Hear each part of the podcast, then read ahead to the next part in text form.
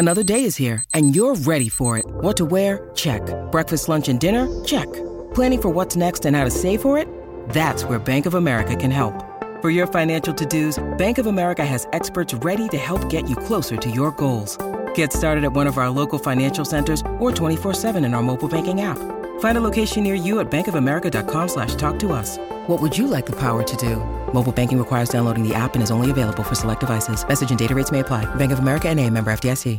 At Evernorth Health Services, we believe costs shouldn't get in the way of life-changing care. And we're doing everything in our power to make it possible. Behavioral health solutions that also keep your projections at their best? It's possible. Pharmacy benefits that benefit your bottom line? It's possible. Complex specialty care that cares about your ROI? It's possible. Because we're already doing it. All while saving businesses billions. That's Wonder made possible. Learn more at evernorth.com/wonder. One of the reasons that I believe in a values-based relationship organization as the underlying essence of a company is that every decision we make is guided by what we value most and what we believe. And in today's overly commoditized market, our values are what differentiate us. It's what helps us stand out in sort of that sea of sameness. Our values will define that purpose. Our values are defining that mission and that vision. And are we going to roll those out consciously? Or are we going to let them unconsciously become some identity that we do not actually have any intention and creation over? I choose to make them intentional and I choose to create them. Shared values help engage the employees and the customers. They act as a compass to keep us on course. Most importantly, though, and why I believe a values based relationship organization is the key to success, is that values are the gateway to trust. And trust is the most valuable asset we have in any meaningful relationship.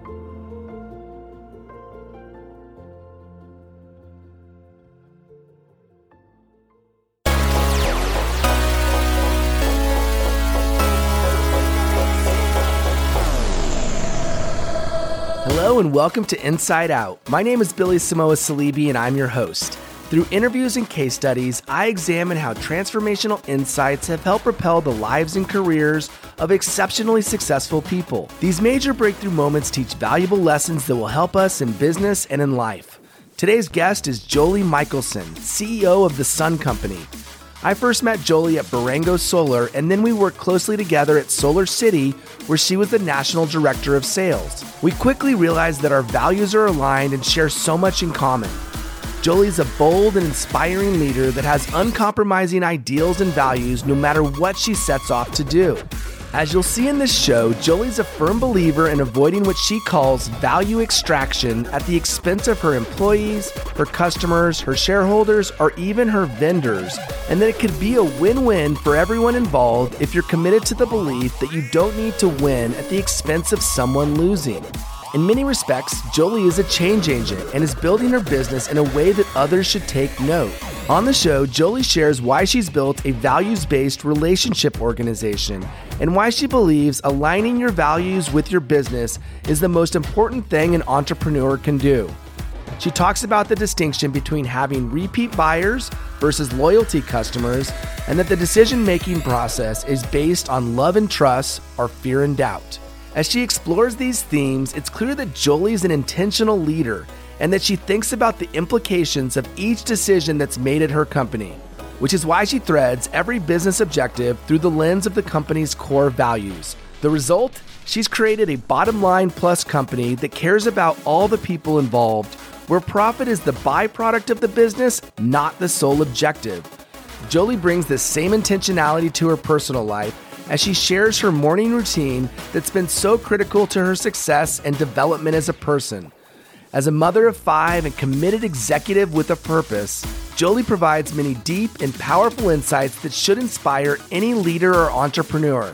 She even opens up about some painful suffering that occurred early in life that helped her realize the value of forgiveness and grace, while also establishing her core belief that she's 100% responsible for the direction her life goes. This attitude and belief has driven Jolie to accomplish amazing things, and I'm so excited to share her approach to life and business on this episode of Inside Out.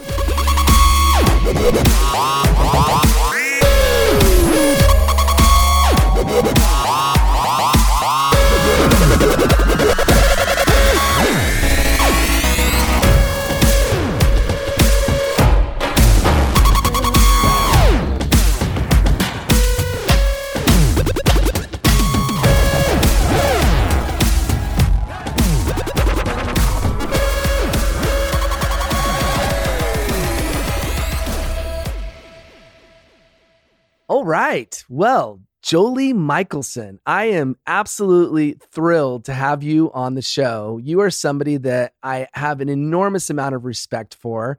We got the opportunity to first meet back in the early days when we both got started in the solar industry at Verengo Solar. And then we both found ourselves at Solar City, which then led to Tesla.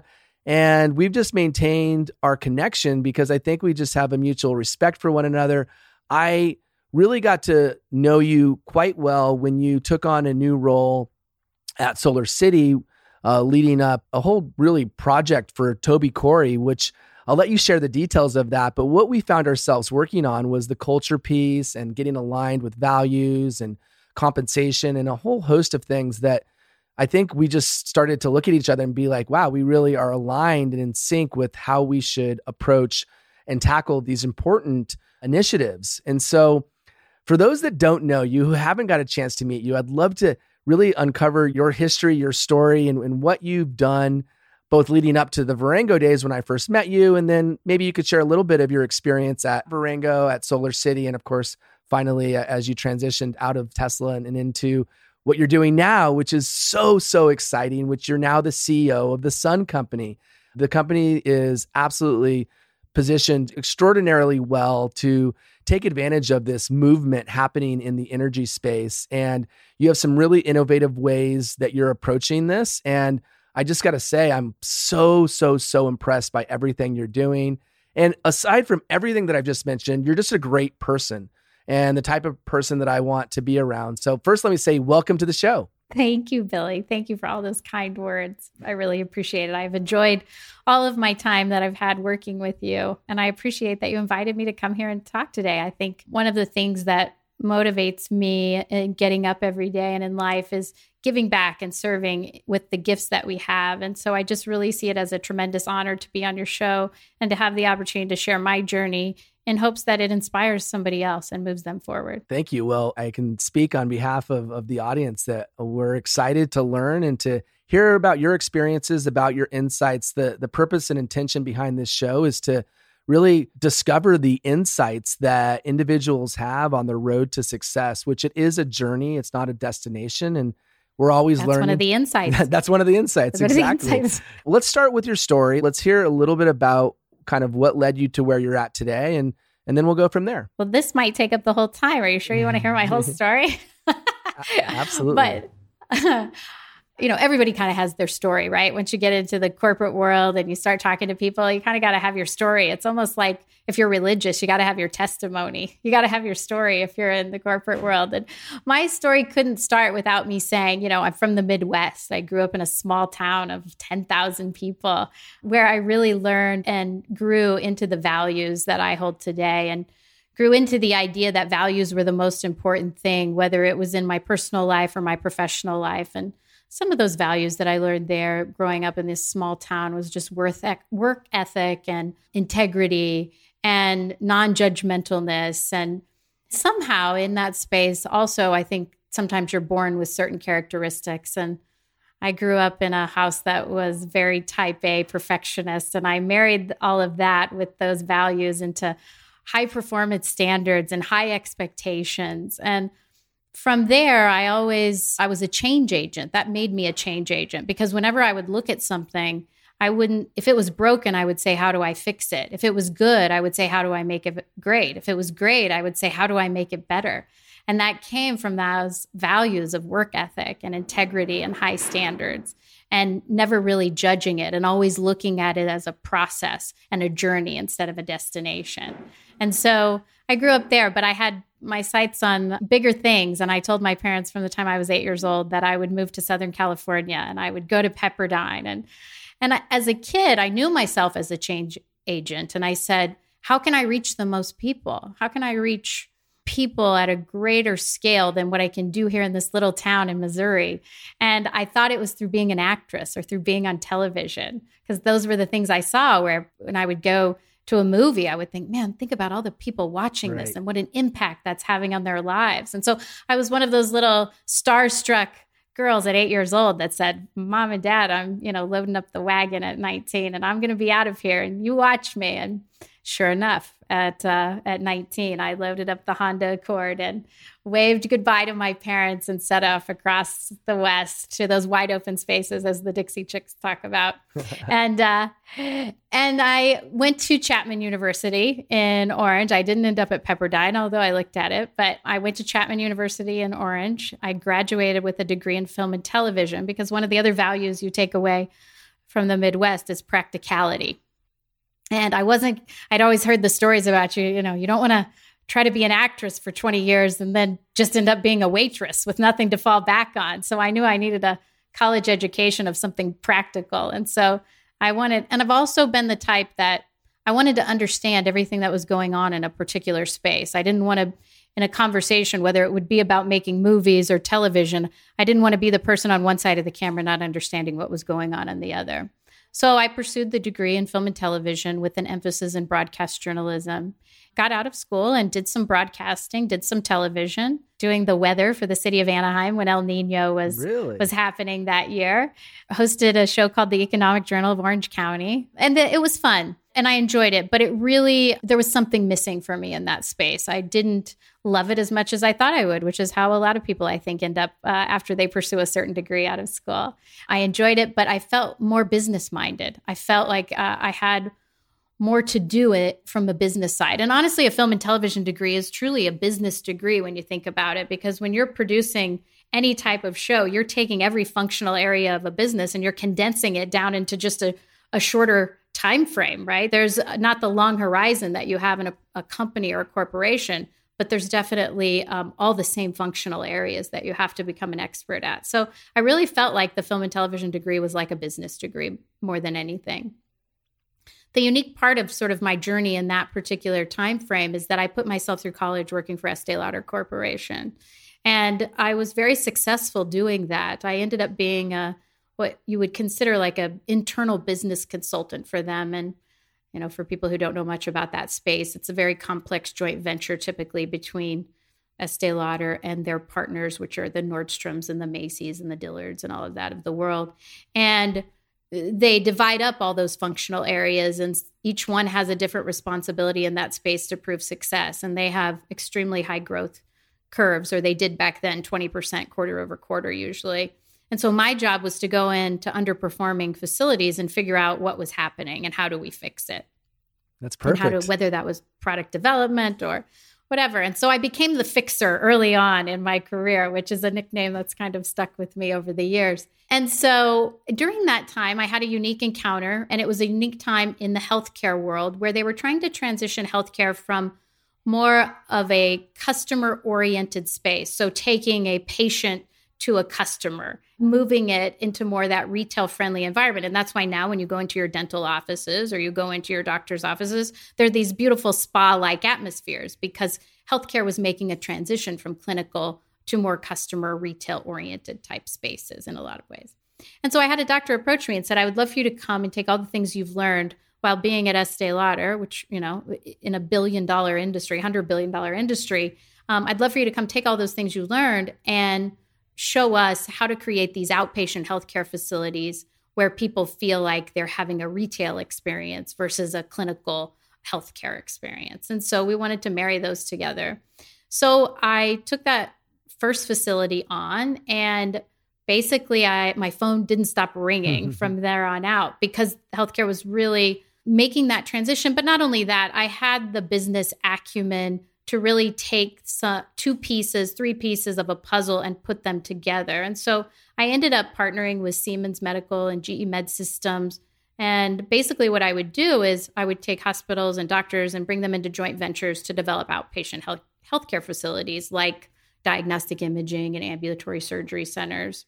And so I would do everything from help them find the, the land to help them do the PPMs to help them hire and train staff and manage them for a few years after after we got them set up. And then I realized that I wanted to take a foray into ownership of those facilities. And ultimately, I ended my healthcare career in 2007, but ended up owning and operating my own outpatient healthcare facilities. And what I learned during that time was, again, what's been happening over my life as is for everybody as they mature in their careers is you learn really where things align with who you are as a person and where they don't and one of the things that and one of the reasons that i left healthcare is i recognize that a sick system which is what we have in the united mm. states we have a sick system instead of a well system didn't align with my values I spent about a year towards the end of my career deciding if there was something that I could create and do another company, another organization or business that I could create to try to help move that needle and change things in that space.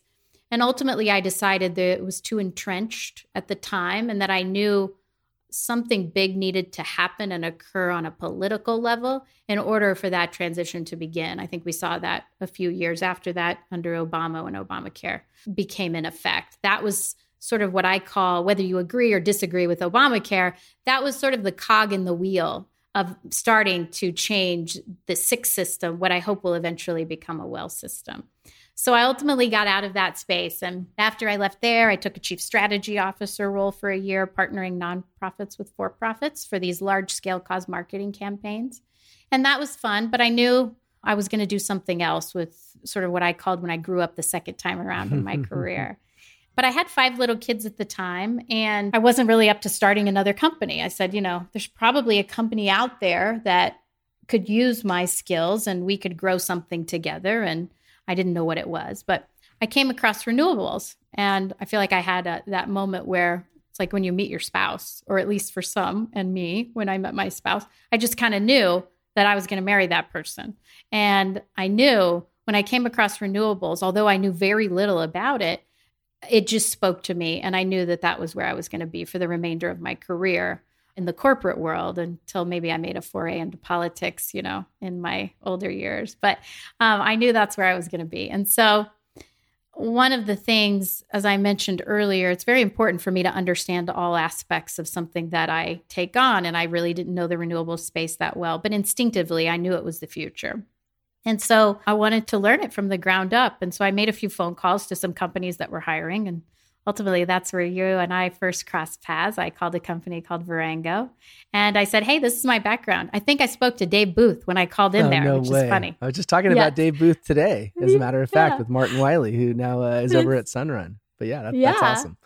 So I think Dave answered and we talked first and I just told him about my background and I said, "Hey, I'm interested in coming in there and learning, you know, what do you have for me?" And of course, I think Dave was overseeing inside something at the time. And he said, Come in and get on the phone. We, yeah, come on in. And so I went in and I did their solar academy, which I thought was probably the best thing, you know, that Verengo did was that solar academy, which I think you had a, a big hand in, right? It definitely was something I, I got to give credit to Emmett Summers for originally coming yes. up with the concept. But we put a lot of effort into making sure that the onboarding of new hires was comprehensive and really set them up for success. And, I, and so I was set up for success when I started, when Emmett taught me personally and, and, the other people in the class. And then, yeah, I was able to pay it forward when I was given the opportunity to lead training at Verengo. Yeah. And, and I felt that that was just a, a really phenomenal thing that you guys created there during that onboarding process and was so helpful for me for somebody coming in who didn't have a lot of knowledge but who instinctively knew this was where they wanted to be and knew this was the future and perhaps even knew that I would start a company again someday in that space. That, that was just such a wonderful initiation into it. I was the only, I think, woman in the class at the time. I definitely scored the highest in the class of all those guys. I just have to say it while I have the opportunity. I love and, it. Uh, I love it. and so I set out uh, on the phones talking to people about solar. And that was such a wonderful opportunity to just really get into the specifics and the details and the ground level understanding of the end user of solar or the what you know if you're in a more commercialized space you call it the off taker but in a residential space you call it the end user. And it was just really a wonderful opportunity. And still today the my my most favorite part about this business is talking to those customers and helping them understanding their options, which that's the biggest part of this industry still is educating people on their options and what they can do and what they can accomplish and how they can be energy independent and energy secure and have lower cost power. It's just a really exciting thing to be a part of. And that was what I got to do at Verengo. And so I became fairly successful at Verengo. I think the only person to taught me was Ken Casey, which I'm sure you remember Ken Casey as well, blast from the past. Yeah. Is he at Sunrun too? No, I think he started his own thing, and I, I think he's doing fairly well. So he was definitely yeah. a uh, top, top, top performer, and was tough to beat. So yeah, for sure, he was. He was. And Ken was such a great. I found Ken to be an inspiration, quite honestly, because his enthusiasm was just it never wavered no matter true. what was happening in that guy's life his enthusiasm never wavered and so i found that very inspirational and almost like a turning point for me really in how i looked at the world in a lot of ways because we all have days where we're challenged and and it's hard sometimes to keep moving things forward in that way but ken just really always hit it out of the park in that regard he was just always so fired up and enthusiastic. So thank you, Ken Casey. If you ever listen to this, uh, you'll hear me. Thank love you. the shout out. Yeah, no, he's he was definitely uh, enthusiasm is a great way to describe him. There, there's very few people that exuded that kind of just unbridled enthusiasm no matter what was happening. The his no personal what. world could be turned upside down. I don't know if it was, but it could be. He would never show it. Never show it. And it, it wasn't, you know, I think some people come in with that enthusiasm, but Ken could maintain it. Like you said, day in and day out, and day in, an hour in, an hour out. Unwavering. Unwavering. Yeah. It was wonderful. So anyway, and then I, you know, I ultimately left Verengo and for various reasons, but ultimately ended up finding my way being recruited by Solar City. And the thing that I think as we get into the other questions and sort of my story, I was very fortunate to have success at, at, Solar City and wind up as the national director of sales. But the thing that contributed to my success is ultimately the thing that contributed to me starting this company and also leaving a lot of these companies in that space. And that was just that I believe val- your values and aligning those values with the business that you do is the most important thing in creating your success and creating a long term viability for you personally and for your organization. And I kept running up against that in the companies that I was working for. And so I knew it was time after I'd reached a certain level of success and wasn't seeing those practices that I was bringing to the table. Although they loved my success, they loved those ideas, those practices weren't being adopted on a mass scale in those organizations. And so I continued to grow my skill set to the point that I knew I was ready to start another company. And that's when I left and started the Sun Company. Fantastic. And I want to dig in on, on what you just talked about, specifically on how to align the values and, and make sure that they are representative of the type of company you want to build. Because to me, this is one of the most, I would say, important, as you just said, is one of the most important areas that often gets overlooked because people are so focused on the operational side of things or sales or marketing and or product and, and then they forget that at its core the company needs to stand for something and the company needs to have an identity that the employees believe in they feel and they connect with. And uh, you've done a, a fantastic job of doing that with the Sun Company. And I know just how important it is to you because of the conversations we've had. So why don't we dive in on in that realm and just talk a little bit about what what was most important to you as you started to build and create the culture, including the company values for the Sun Company? So I think the first thing is to talk about. So this is what I find when I get into spaces where I'm trying to help companies make the transition to a values based relationship organization, I think you have to go back to the root of understanding. Ultimately, it comes back to humanity, but I don't know if we'll take it that deep. We'll just take it back. Oh, I'm I'm all in. We go to humanity. Let's let. but when you talk about a company or a corporation, that's just a group of people. That's a collective group of people that takes on an identity. Whether you con- whether you craft and create the identity consciously or you let it evolve unconsciously, that will be the difference in having a successful culture in an organization or not. And so when you understand that your corporation, your company is going to have an identity, what you have to understand about that identity is it's two there's two components to it. There's the essence of it, the intangibles. And then there's the tangible side of it, which is the operation side that you were talking about earlier. And so you have to lay the foundation of understanding that there's an essence to it to begin with. You have to want to understand that essence. You have to want to create and craft that essence.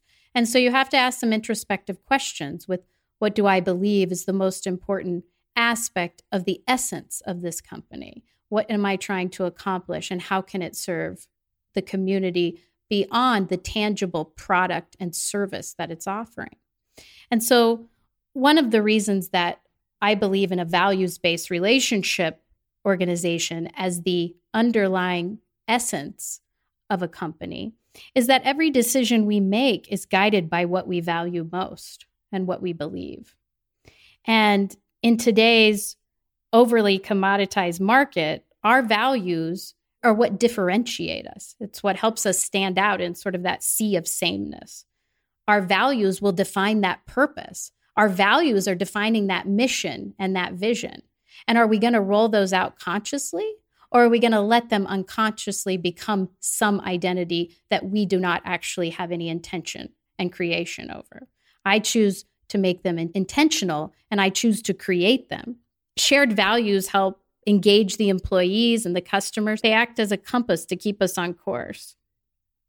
Most importantly, though, and why I believe a values based relationship organization is the key to success, is that values are the gateway to trust. And trust is the most valuable asset we have in any meaningful relationship. And so when I set out to create the Sun Company, I set out to create a company that was based on values for all of those reasons. And I give it equal importance to our products, to our service, to our customers, to our employees, that essence of who we are, those values are equally important as all of those other aspects of a successful organization. I love how you frame that. And so when you're thinking about the essence and you're and you're really crafting it with that in mind, did you have any aha moments as you were thinking about the essence of the Sun Company or did you know going in because obviously you've you've been down this road with other companies, you've you've thought a lot about it, but were, were there any new insights or new sort of aha moments that you had as you were beginning to really think about the essence of the Sun Company? So, again, there's two components to this. There's the real practical side of being a values based organization, which studies show that they outperform low trust organizations by almost 300%. They create loyalty customers versus repeat buyers. So, if you understand the distinction there, a loyalty buyer will buy from you even when another company has a product similar to yours that they might be able to get for a better price. They're loyal to you. Values based organizations create loyal customers, not just repeat customers. And I could go on with statistics on values based organizations and performance. So there's that practical aspect of it. But there's also, again, this other part of it, these intangible reasons or these aha moments in creating a values based organization. And for me, it goes back to um, that sort of humanity piece and that the one of the primary values, and this is something that influenced me many years ago, is the idea that everybody makes decisions based on what they value, as I mentioned earlier, but their values are based on what they believe. And what they believe is based on a whole host of things that they've either chosen to identify and believe over the years, or they've made themselves aware consciously and made a conscious choice as to what they believe. And so, in that decision tree of what they believe and what they value, and then that flows into their decision making process, every decision by every person is made through the lens of love and trust or fear and doubt. So if you can connect with somebody and create an organization where they feel that that love and trust they are capable of performing at a level that they've never been able to before. Because in most environments, on some sort of scale, they're dealing with people that are most often making decisions out of fear and doubt. What a powerful insight. How do you create that? I mean, let's let's really dig in here. So love and trust versus fear and doubt is is the concept. It makes a ton of sense hearing you say it. How do you how do you actually execute and provide that kind of environment where people really, really and genuinely do feel love and really do genuinely trust the organization that they're a part of? First and foremost, what I think you have to do to create that love and trust in your organization is you have to walk the walk. You have to be able to do that yourself. You have to lead by example 100% of the time.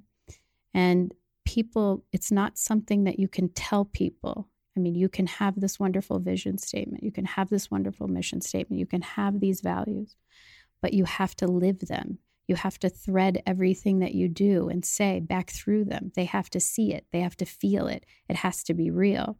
I told you I was from the Midwest at the beginning of the call. The nickname for the state I'm from is called the Show Me State.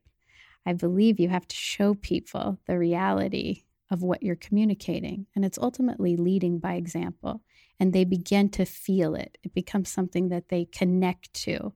And when they feel it and they connect to it, it opens up a whole new world to them. But yeah, that makes it that makes a ton of sense. So if I'm hearing you correctly, you need to show it. But how do you show You it? Like in what it. ways do you show it? In what ways do you allow that that love and that trust to be shown? Like how do you actually do that? So I think a lot of it comes down to communication in, in a lot of ways, whether we're behaving in love and trust or whether we're behaving in fear and doubt, which opens up the opportunity for them to do the same. Love that. I'm curious about how you actually share the values with your team members, with the employees of your company. How how do you go about making it more visible? Obviously, you're showing it, and that that's that's part of it. But is it something that you also make a point as you're either onboarding people or bring them into the company or Oh, uh, yeah. regular? Like how, how regularly do you remind them of what the values are? Yeah, the values are something that we talk about from the interview process, through the onboarding process, through everyday meetings. So I can tell you, as a team, we have a format to our meetings that include instilling our values throughout those meetings. It starts out with something like, What are you grateful for today? Or what value in the Sun Company has been resonating with you since our last call and why? What happened? What did you participate in on the job real time that you were able to tie back to one of the Sun Company values? So we do these on every call that we have. We are constantly threading every business objective we have back through the values in a conscious way and in a, and we verbalize that to one another amongst our teams. Yeah, and I, I remember when you were a manager leading a team at in SolarCity before you were promoted to be the national sales director. You did that. What are you grateful for as a, as a part of every meeting that you started? And I just thought that was so powerful because we often forget just how fortunate we are. And I don't care who you are, there's always going to be something that you can be grateful for. Just the sheer fact that you're a human being. I mean, 400 trillion to one odds of you becoming a human being. You should be pretty grateful for that. And, and yet, we often find ourselves looking at all of the negative reasons that we aren't grateful instead of looking at all the reasons that we really should be grateful.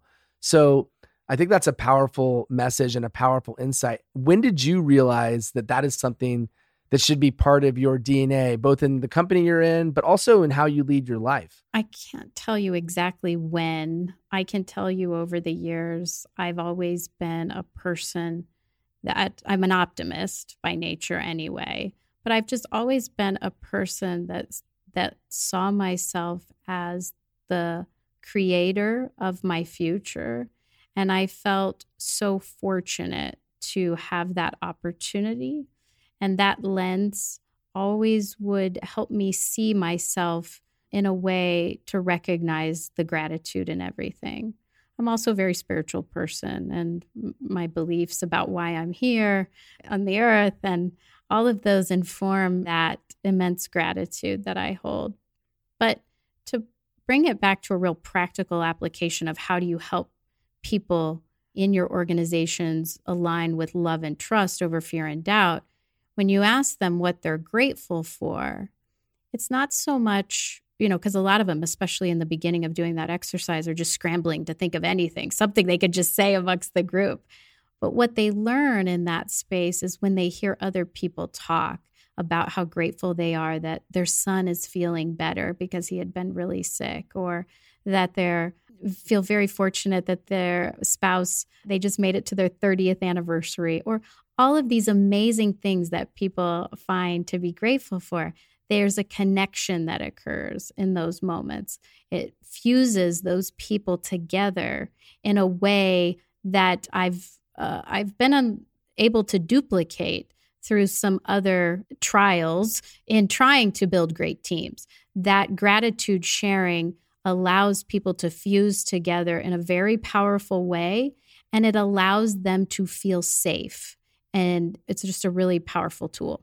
Wow that, that's fascinating because i think there's there's kind of potentially two things that happen as a result. One is there's this feeling of relatability to those people that they're hearing from and two it also could provide perspective. So you you, you may hear somebody have an issue where you're like, wow, I guess I shouldn't be as down as I am, considering what I'm pissed off about yeah. is nowhere yeah. near as bad as this person whose spouse is, you know, got cancer or whatever it may be.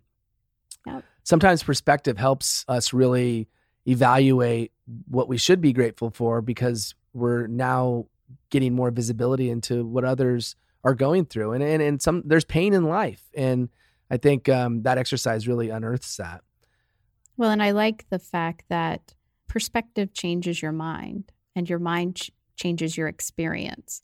And ultimately, that's what they begin to learn throughout that process. And as they go through it with a team, they bond and connect and fuse together, as I mentioned. You just shared that spirituality is very important to you. If you're comfortable sharing, why don't you talk to me a little bit about why it's important to you and how you how you use your spirituality in your everyday life including as a CEO of a company. Yeah. So again, I go back to when I talked about an entity like a corporation having an essence and a physical form. That's how I see a human. They have an essence and they have a physical form. And I I give those parts equal importance I think a lot of times, whether we're in a corporation or we're looking at ourselves from an individual perspective, we often give uh, too much weight to the physical aspect of our lives. And so I try to balance those, whether it's for me personally or whether it's for my businesses. I try to give those two core components to everything equal value and equal time. And so maintaining, growing, learning about myself and that essence of who I am and nurturing that is an extremely important process to me. And I do that daily. I do that daily through meditation and reading. I have a routine that I follow every day, pretty much my life for many, many years, where I get up, I do some exercise, and then I spend about an hour um, reading and in meditation in more of a spiritual type of reading, not business type reading or anything like that, but more dedicating time and effort and energy to the attunement of my essence. I love it. So, how long have you practiced this? And meditations for those that don't do it, and even those that do do it, I, I think it's kind of a very misunderstood thing to do, frankly. And and I think mm-hmm. you know some people have certain misconceptions about it and i think others may not really recognize the value in it so i'm curious how you were first exposed to meditation and you know what you thought before you did it and then now that you've been doing it you know how it helps you on a daily basis yeah so a couple things i've always found growth in reading so books have been my mentor they've guided me they've collected me and helped me keep going in times of difficulty. They've just been a really pivotal component of my life. Reading has been a pivotal component of my life.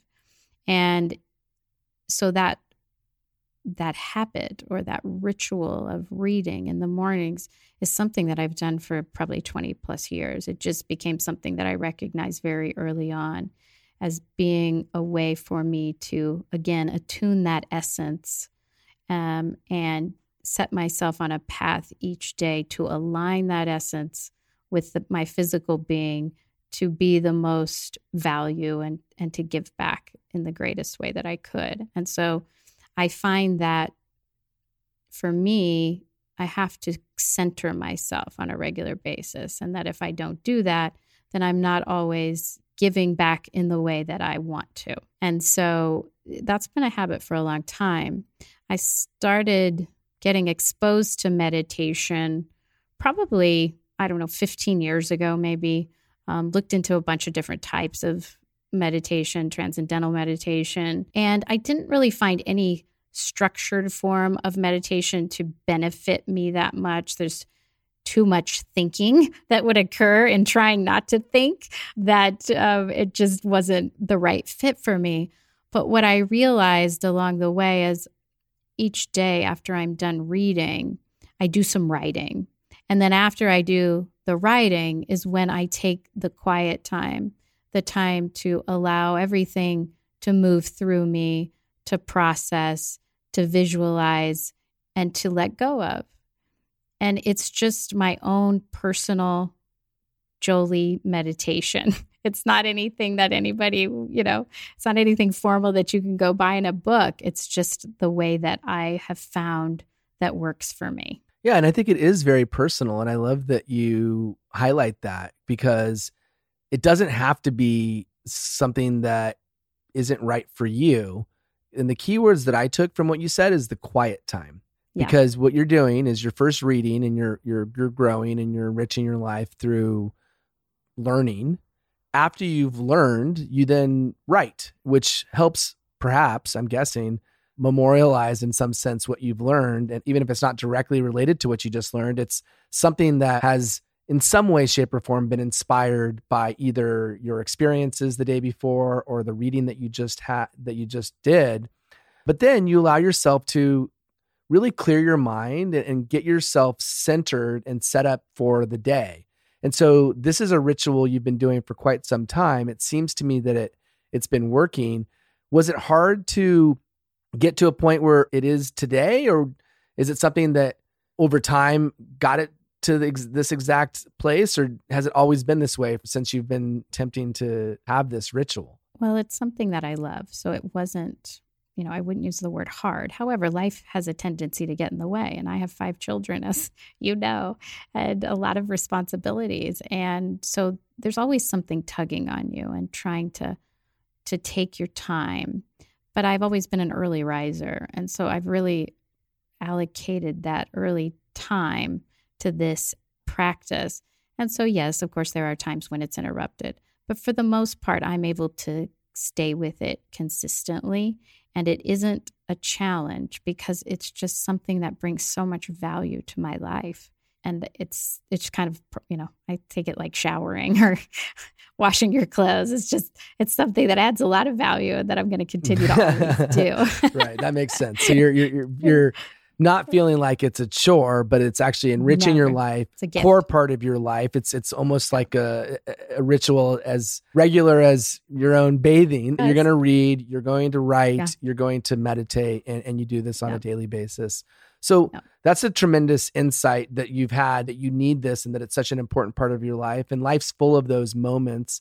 Wondering what, as you look back and reflect on your life, of course, the the intention of this show is to discuss insights. So, wondering if you could reflect and think of any insights that have happened in your life that have helped propel you in your career or make you the human being that you are today. Do any stand out that are like, wow, th- this is an aha moment that played a pivotal role in who I am today?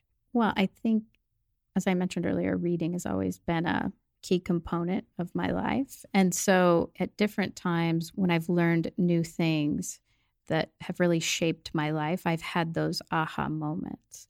I think the lens that I view life has come through a lot of that education and a lot of those learnings over the years. And I think it's this idea of this essence and this physical form, again, in all things that we talk about. And I think that's a very powerful lens of which to view life. I think for me, I recognized in my 20s that I had to answer some of those big questions of life for myself in order to, again, I always go back to sort of the same language of to, to be able to offer and serve in the way that I wanted to. What I really mean by that is sort of the optimization of me as a human being, right? I wanted to be the be- best version of myself and give that best version back to the world because that's why I believed I was here. And so I couldn't do that if I didn't answer those big questions. And one of the reasons why I wanted to answer those big questions for myself was because I saw so much suffering. I had gone through a lot of suffering, and I saw so much suffering in the world. And I was able to trace that suffering back to this lack of acknowledgement and understanding that there's an essence and there's a physical form. And what is the purpose? And why are we here? And I needed to answer those questions for myself so that I could take that and serve and bring that lens into the world and be the example from which that lens is shown and allow other people to have the opportunity to, to see what I had seen. Yeah, pain and suffering are powerful emotional catalysts for who we are and, and our own development. And let's face it, yep. we we are who we are because of all of our experiences cumulatively and not least of which are some of the most painful experiences provide the the most direction in, in who we are both because we learn and also grow and, and change as a result of, of the events that happen in our life. You know you, you talk about your life and you've had suffering. We all have it to some degree. Can you think of specific catalysts in your life that act as moments in time that as you look back and you just say, wow, this was an absolutely critical learning moment that helped me realize whatever. And and, and I'll leave it very open ended. And, and if there's anything that stands out and like, hey, this particular life event taught me this, what what would that be that that stands out as you look back and think about, you know, how you've become who you are? Yeah, there's a couple of different events, so to speak. So you know, I had a, I had an interesting, I I call it an interesting childhood. That's a, that's the word I use for it. And why I say interesting is because it was a childhood of great tumult and suffering.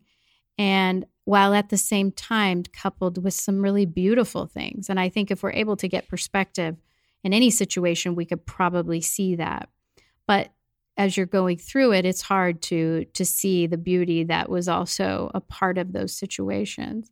And as they were having their effect on me and again i i wanted to change the world from a young age probably because of all of that suffering that i saw but i still continued to be a product of that suffering. And what i mean by that is it changes who you are. It changes how your brain is wired. It changes how you think and the decisions that you make and as I got older, I suffered from some physical ailments like anorexia and bulimia. And I was about, I was 22, 23 years old, and I was suffering through this. And I knew the source of it, I knew where it came from. I was, I understood it.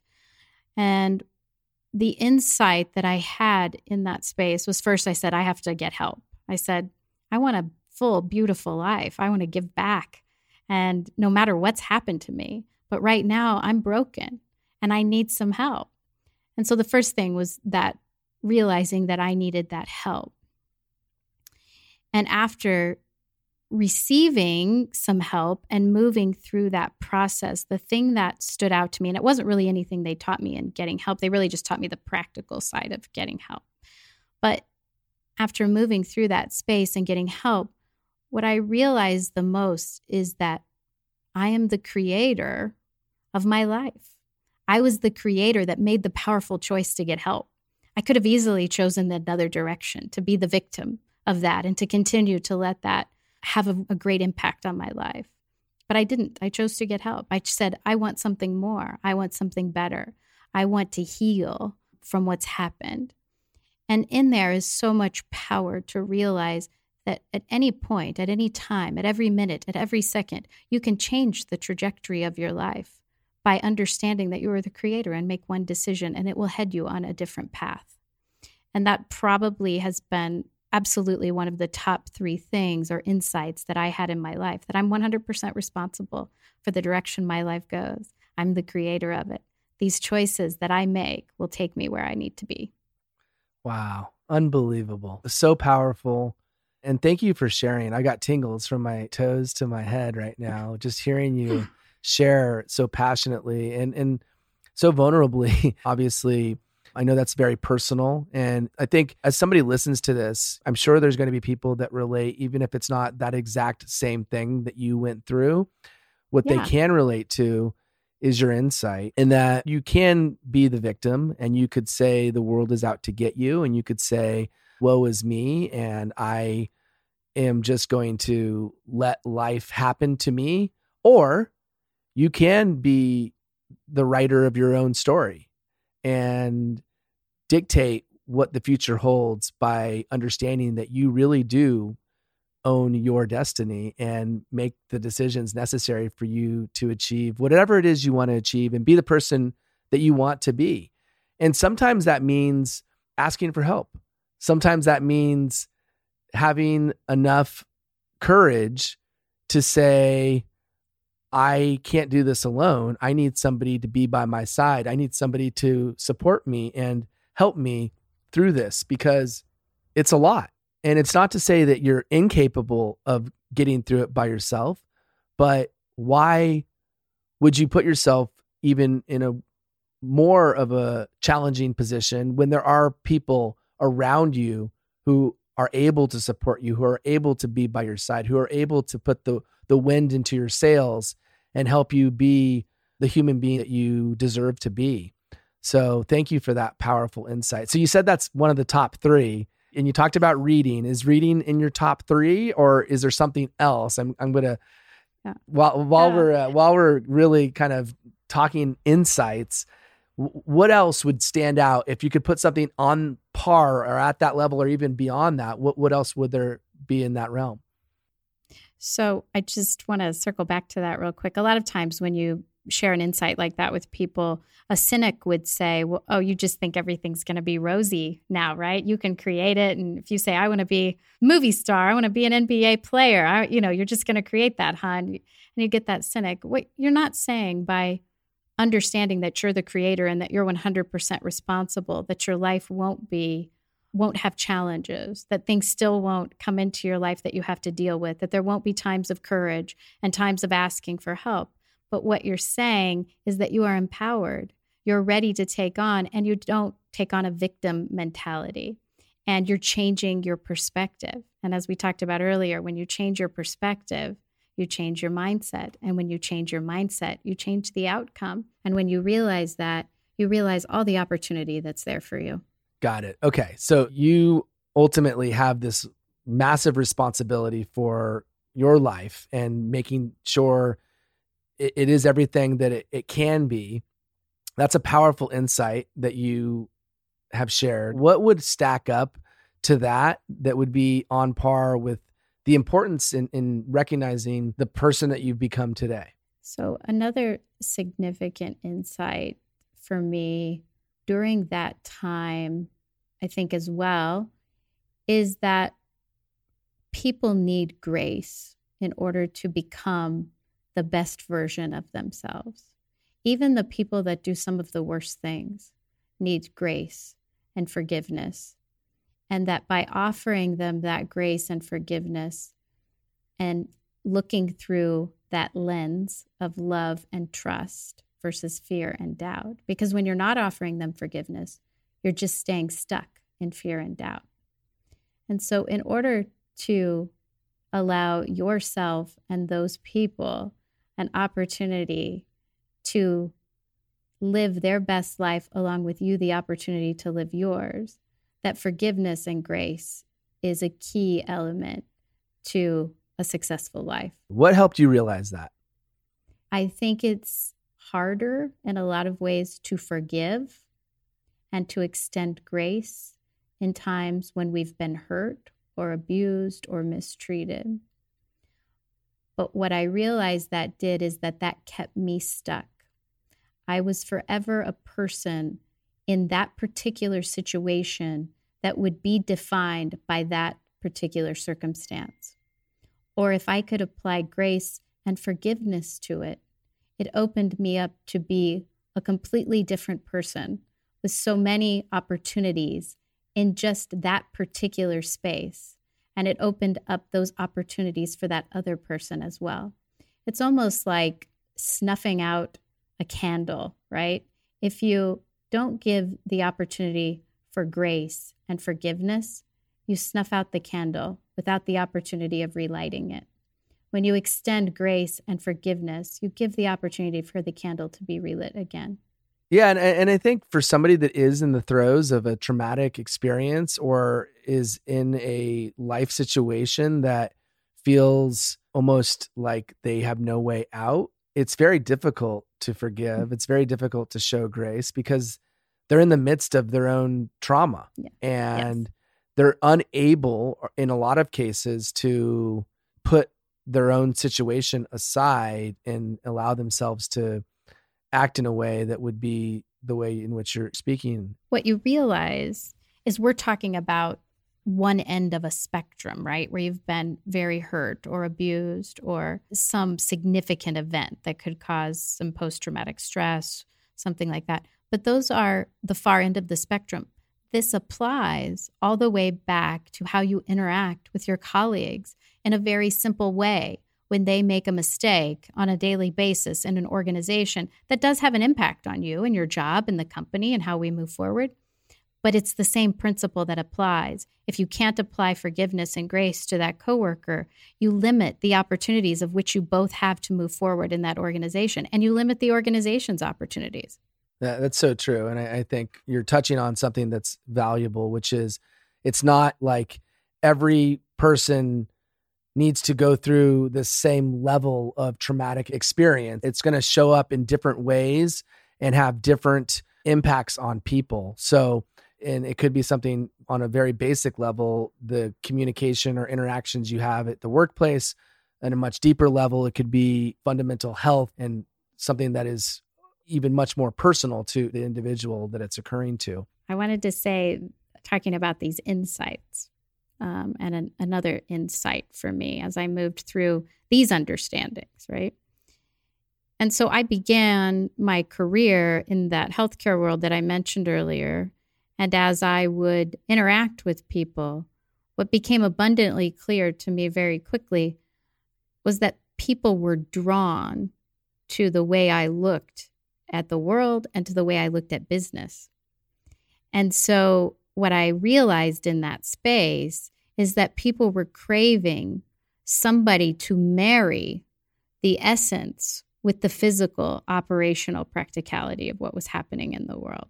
And it's still, I believe our systems have a spiritual poverty. I believe our economic systems, our corporate systems, they have a spiritual poverty to them. They don't have an essence, they don't have a core. I believe that's why we're seeing the political strife that we see in the world today. I believe that's why we see corporations do the things that they do. I believe that's why you have the highest level of distrust of institutions and corporations that we've ever had, is because they don't have the essence to them.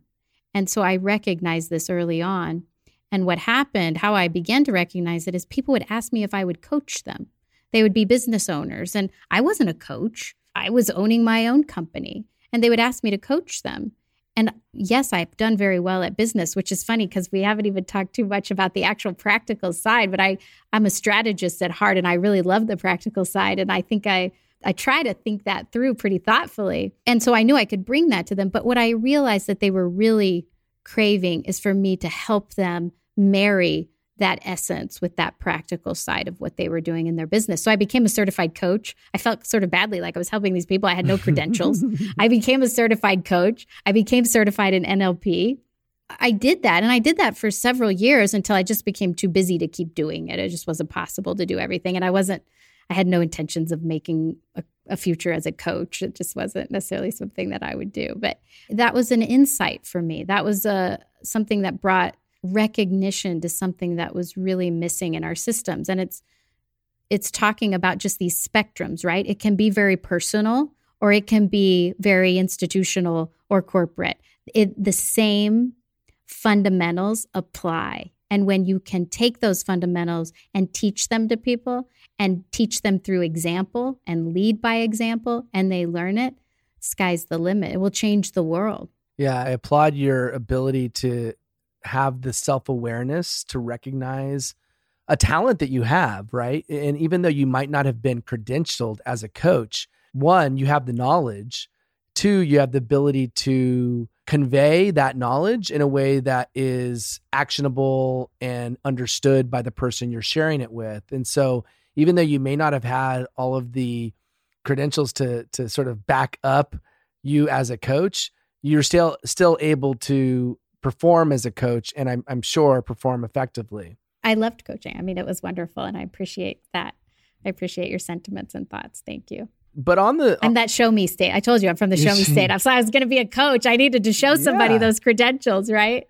Absolutely, and and clearly there was a hunger and a thirst for it. If people yeah. were asking you, and and they're inspired, you're an inspiring person. You you have just this natural gift, and, and I don't know how much you've worked at it. In fact, that was going to be my next question: is you have a confidence and an enthusiasm that's infectious because you believe at your core what you believe, right? It, it's not fake, it's genuine. You believe in having the value system that you have, you believe in operating in the way in which you operate, you believe in doing things a certain way that are going to help better the planet that we live in. And so, and you won't compromise on any of those things.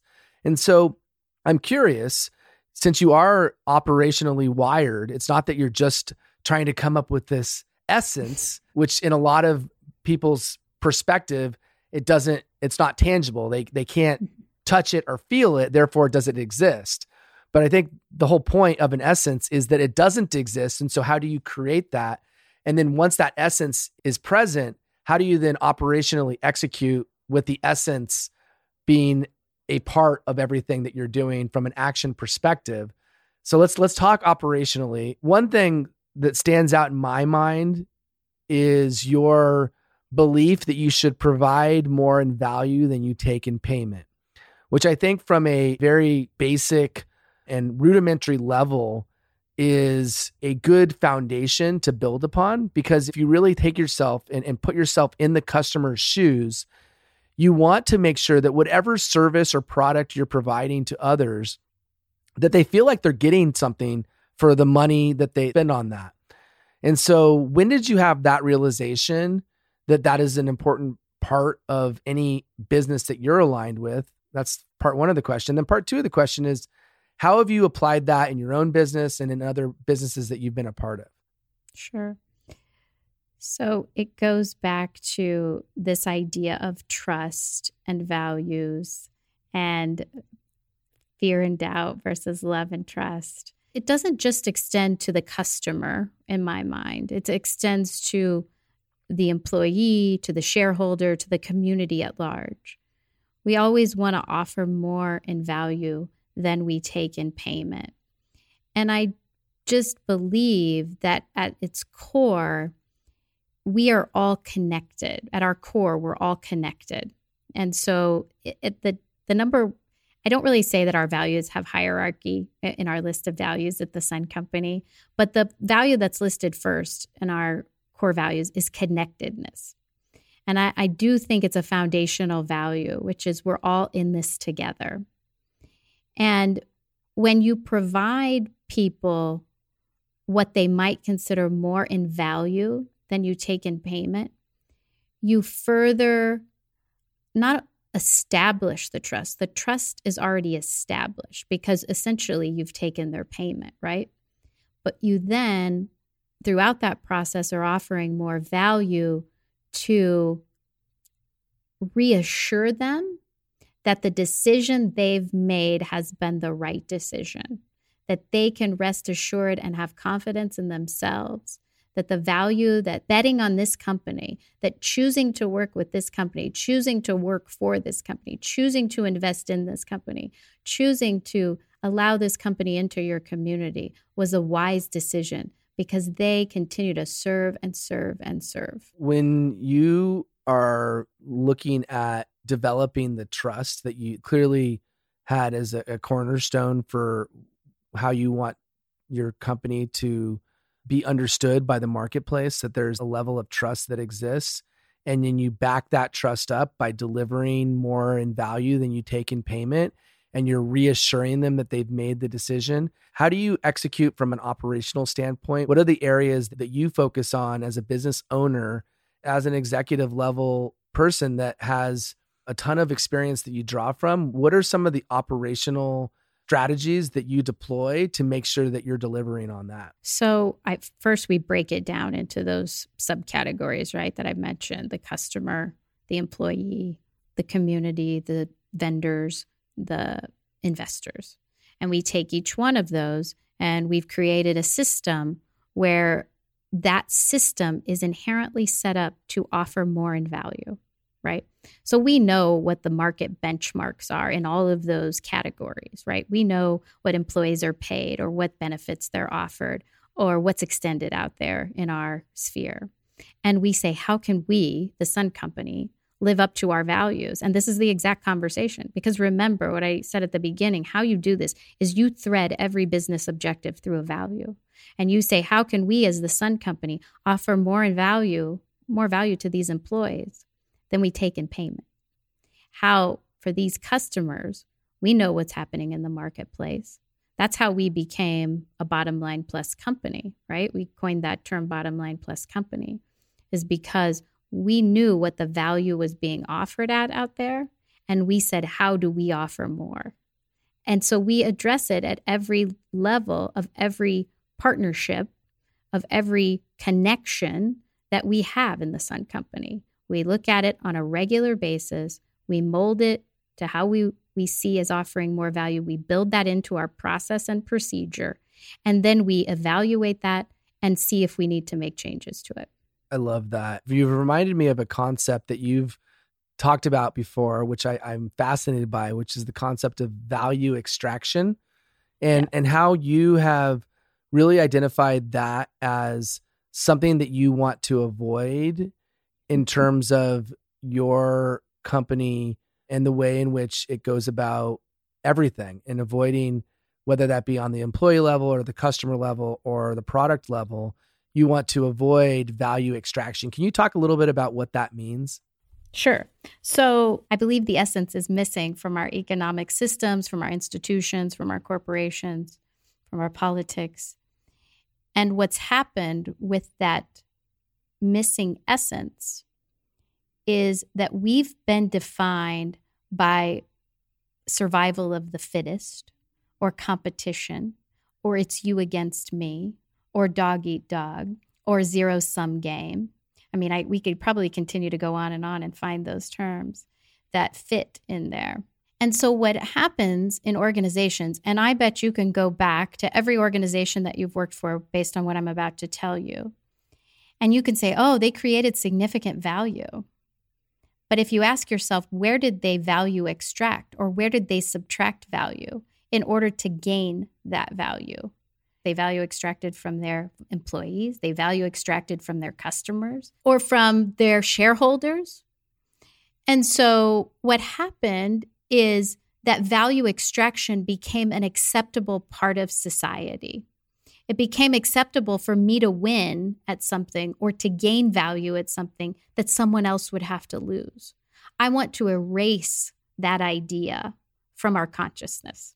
I want to create a society that believes that when you win, I win. And when I win, you win. And that we're in this together and that we're connected. And so I am absolutely adamant that at the Sun Company, any program, system, our corporate values that we design, that we look at it from every societal level, culturally, we look at it we look at it from our employees' perspective. Again, I could go down the list, but you've heard me harp on all that list enough that we're not value extracting in any societal area in order to gain as an organization. And, and it's possible to do to be win-win, right? It's not like you have to win at the expense of someone else losing. You can set up your entire approach and way of conducting business that will allow for you as the business owner and, and the business generally to win, whilst at the same time, the customers win, the vendors win, everyone wins. You just have to put a little bit more thought into your approach. Am I right? You have to put more thought, but you also have to have a tremendous amount of courage. Because what I've seen over the years is when you've created what you think is a win win, right? But then there's something about it that, hmm, okay, so I wanted a, I needed an 18% margin on this to meet my numbers, right? But based on the way they need it, we're going to be great partners. We really align, but I'm only going to have a 15% margin. Well, if I go back to them and I just take out one aspect of what I was offering in the beginning, I can probably still meet my 18% margin. Most of the time, companies will choose to create the benefit for themselves if they're and value extract versus choose to accept the idea that they maybe have to compromise what they originally were after. Yeah. To create the win win. And that is where the rubber meets the road. And I rarely see it out there. All roads do end up leading back to how profitable can I make this company? And from a revenue standpoint, from a profit standpoint, very rarely are companies willing to compromise or sacrifice or even slightly bend when it comes to when it comes to the almighty dollar. And that's why the tagline at the Sun Company is people power, planet. It's not profit, people, power, right. planet, profit, right? You have to be able to say profit is the byproduct and it will come by doing the right thing, by having operational efficiencies, by having the values that support operational excellence. The profits will come. But if you are led by the profits, you will value extract. And when you value extract, you create this spiritual poverty that exists, which ultimately leads to this distrust, which leads to all the other things we've talked about. Yeah. No. Well, I applaud you for the work that you've put in and and for really not allowing yourself to kind of do what is standard. That takes courage and it takes being a bit non-negotiable with who you are when i say you who you are and who your company is and what you stand for and what you believe in and that kind of non-compromising approach is very rare in business. And so we're nearing our time but what i'd like to do is just do a quick lightning round of questions and so i'm going to ask you a question that will put you into a situation or share an emotion and ask you just to give me your immediate initial response. And so the first question is what excites you? Changing the world getting up every day and changing the world. Isn't isn't that isn't that pretty exciting? I love it. Okay, yeah. what scares you? Not changing the world. yeah, no, it, it's kind of frightening to think where we're at today as a society and a species, and there's a lot riding on our influence. Not when I say you know our, it, it's a collective. We as a species, as a society, as human beings, we have a duty and obligation to leave this planet better than we came into it, and that's a pretty big task. And so let's, uh, we really do need to work hard to make sure that happens. Absolutely. Okay. What surprises you? Follow through. How so? I just think a lot of folks lack follow through out there. So I'm always surprised when people follow through still. uh, you, you and I have had that conversation. It's probably a topic we could dive into on, on our next session. But yeah, no, follow through is rare these days. And often it is surprising when it actually happens. But you know, I trace that back to fear and doubt. You can trace it back almost always to fear and doubt. Hmm. Wow, that's interesting. No, good, great, yeah. great point. If you feel comfortable sharing, when was the last time you cried and why?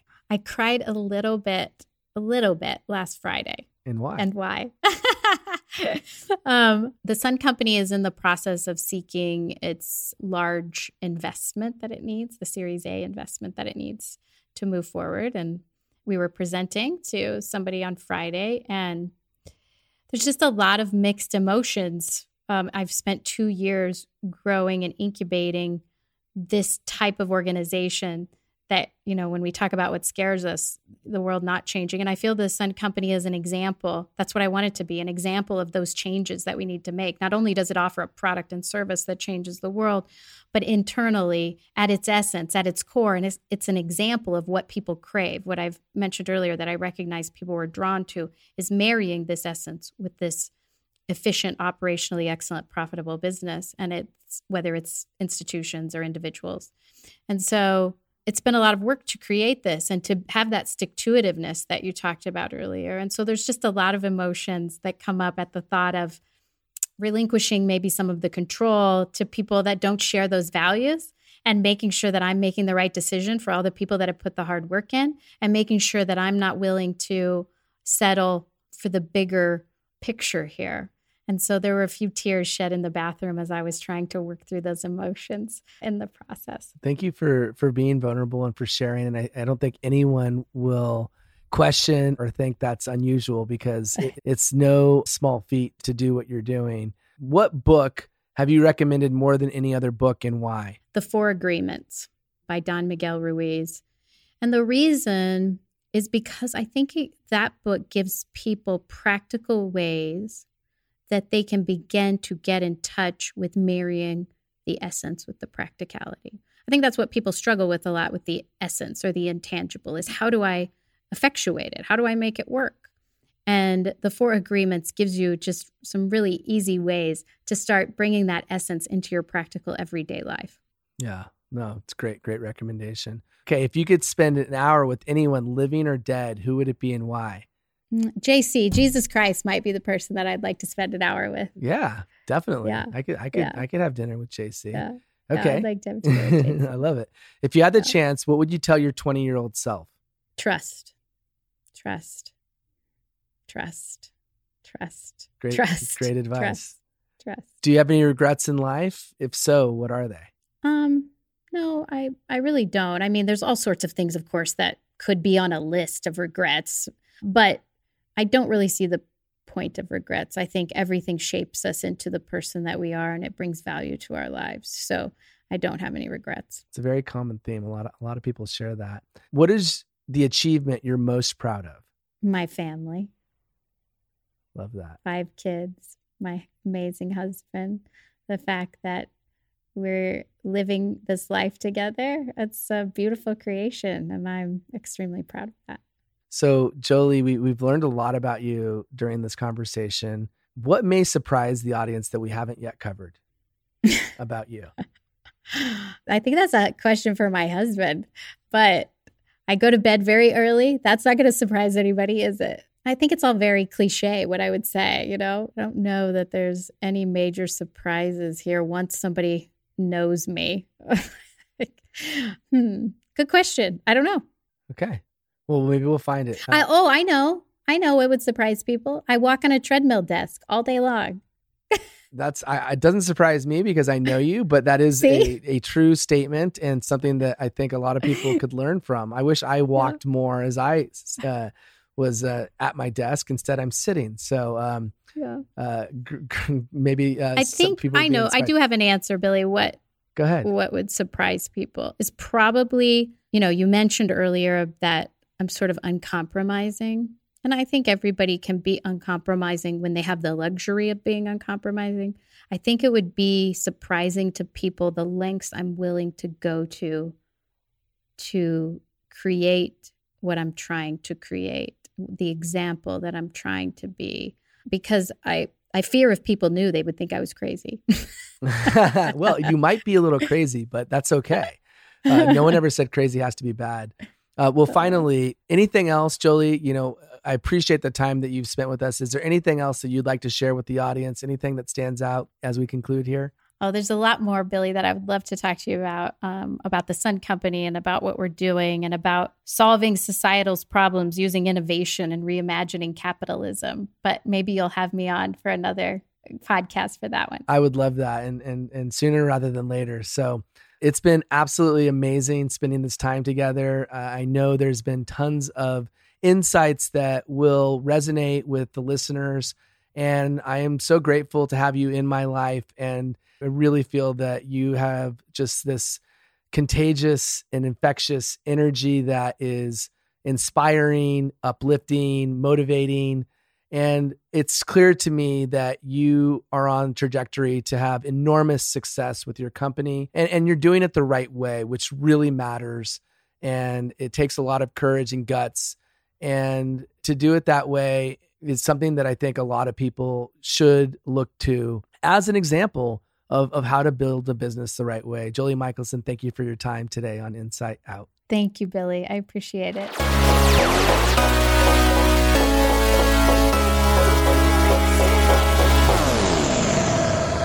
Thank you for listening to this episode of Insight Out. I hope you enjoyed the show, and I really hope you took away some valuable insights that will help you in your career, in your business, or in your life. If you haven't already, please subscribe and rate the show on your favorite podcast platform. This is extremely helpful, and I can't tell you how much I would appreciate it. Also, if you haven't checked out our website yet, you can find us on the interweb at insightoutshow.com. On the site, you'll find tons of great content, including all of our podcast episodes, videos, blog posts, and the all important link to support this show through Patreon. If you're not familiar with Patreon, it's an amazing platform that helps creators gain the support they need to continue creating. And remember, your next life changing breakthrough moment may happen when you least expect it. Insight out.